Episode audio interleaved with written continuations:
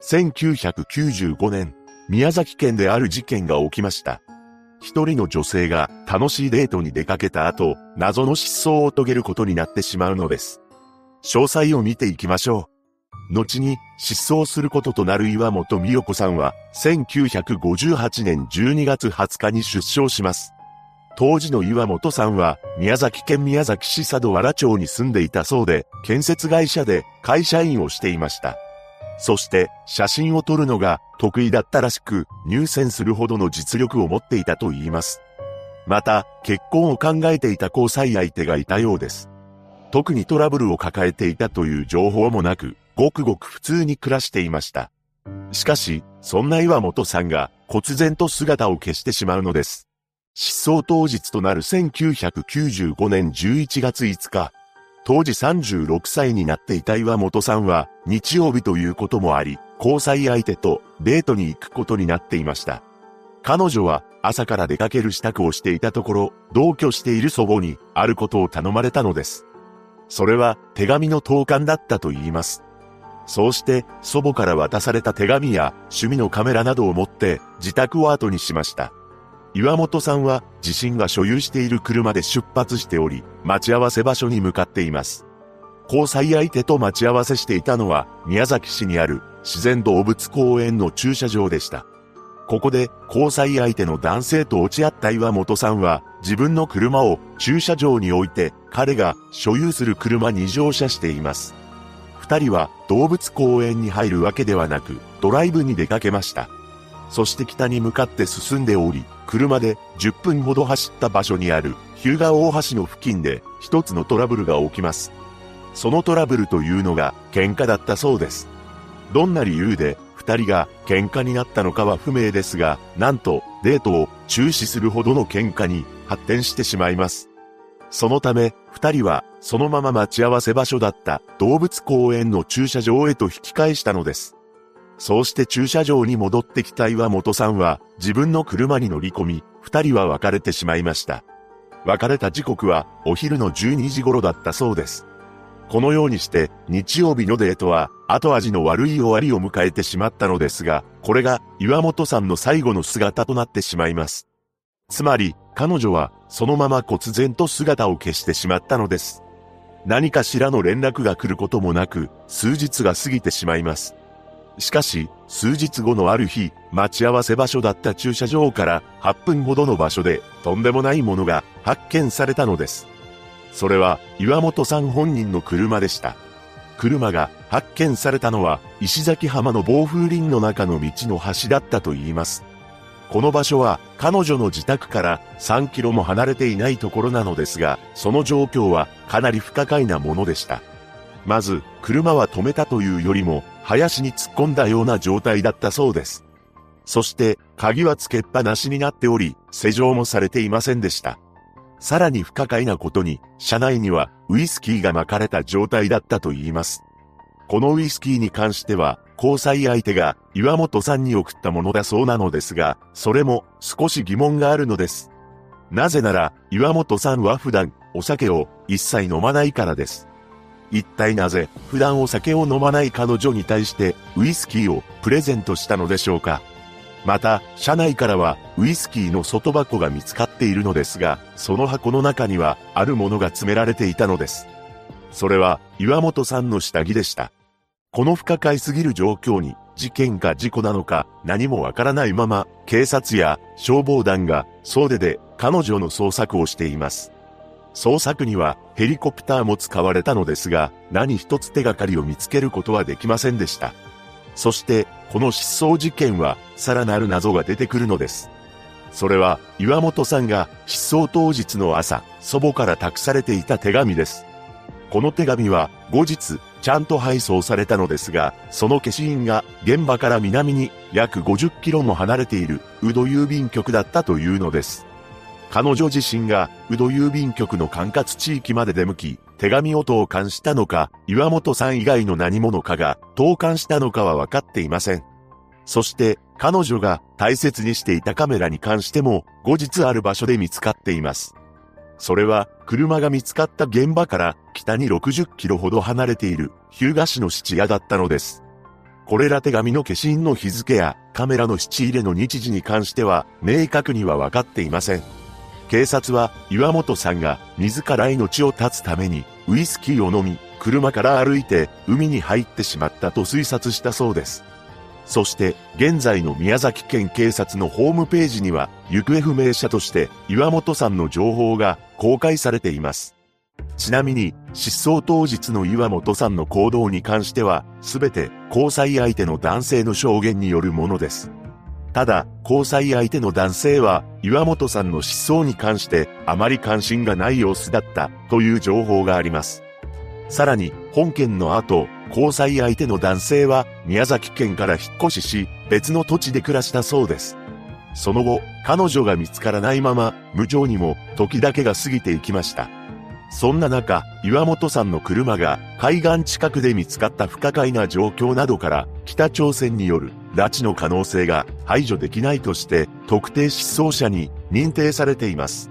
そして岩本さんの同級生たちは、拉致問題の早期解決を求めて、署名活動を行っているのです。岩本さんのご両親は、どこかで生きていてほしいという望みを抱きながら、すでに亡くなられたそうです。ここからは本件の謎について考察していきます。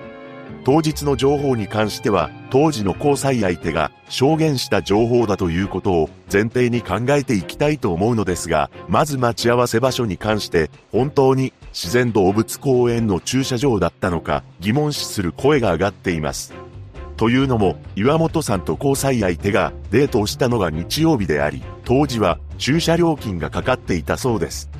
そのため、わざわざ駐車料金を払って、車を置き、また車で移動するのは、人目にさらされることになり、不自然ではないかとされました。隣接していたボーリング場の駐車場であれば、無人であり、無料のため、目立たずに、車を駐車することができるのです。確かに、近くに無人で、無料の駐車場があるのであれば、そこを待ち合わせにした方がいいのではないかと感じます。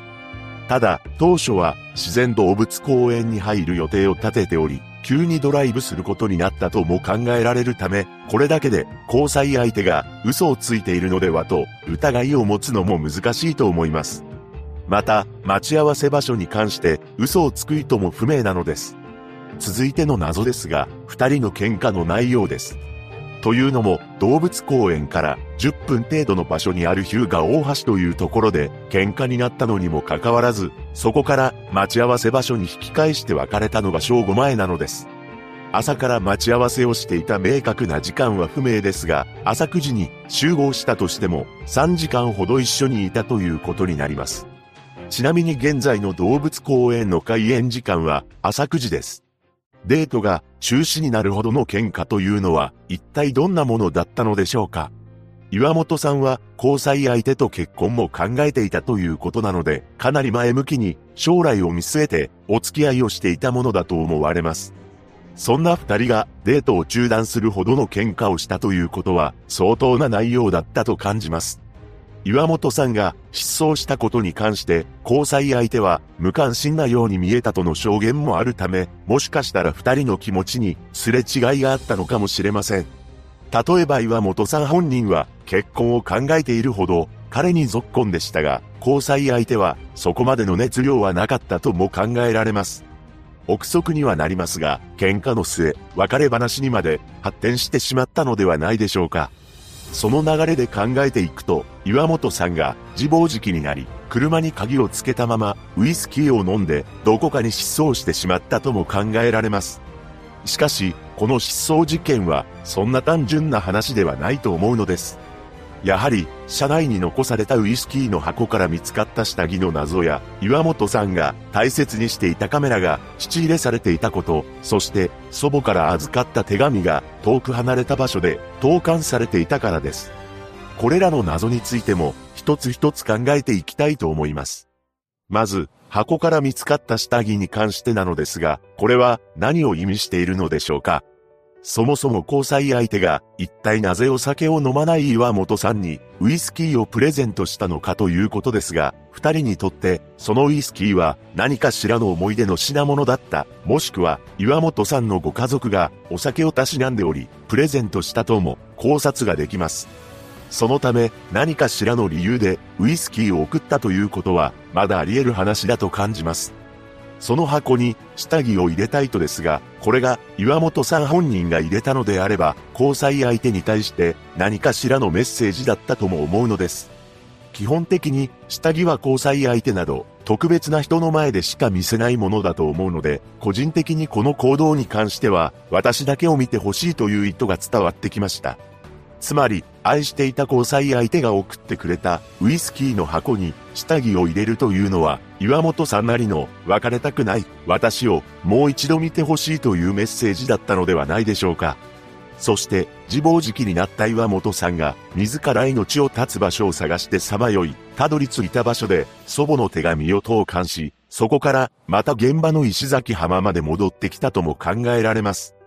しかし、岩本さんが大切にしていたカメラを、質入れしたことに関しては、どうにも、おかしな行動だと思うのです。なぜなら、質入れする目的は、お金を手に入れるためだと思うからです。もしも、岩本さんが、交際相手に振られたことで、自暴自棄になり、自ら人生の幕を下ろそうと決意したのなら、カメラを、質入れして、お金を用立てる必要はありません。さらに、車が、放置されていた現場から、手紙が、投函されていたのは、南に約ごじゅっキロ、カメラが、質入れされていたのは、北にろくじゅっキロも離れています。いずれにしても、相当な移動が、必要になり、給油もいっかいだけでは済まないかもしれません。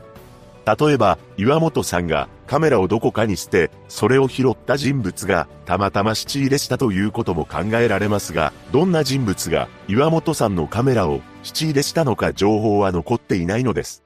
ここまでの情報を整理して、個人的な結論を出すとするなら、岩本さんは自暴自棄になっているところを何らかの事件に巻き込まれてしまったのではないかと思います。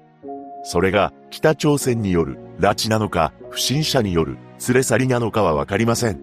ただ、祖母の手紙を投函したこと、ウイスキーを車内にばらまいたこと、箱に下着を入れたことのさんてんに関しては岩本さん本人であり、カメラを質入れしたのは別の人物だと感じます。本件に犯人がいるのであれば、身バレするリスクを冒してまで、岩本さんのカメラを質入れしているため、金に困っていた人物だったのではないでしょうか。そのように考えると、北朝鮮の拉致という線は薄い気がします。岩本さんの同級生たちは、現在も彼女の帰りを待ち続けており、次のメッセージを残しています。みよちゃんが絶対生きていると信じてるから、頑張ってね。待ってます。必ず顔を見たいから、元気で頑張るように、いつまでも待ってます。諦めないからね。頑張ってね。一人の女性が、忽然と失踪した本事件。現在、岩本さんは、ろくじゅうよんさいになっています。岩本美代子さんが、無事に帰ってくることを祈るばかりです。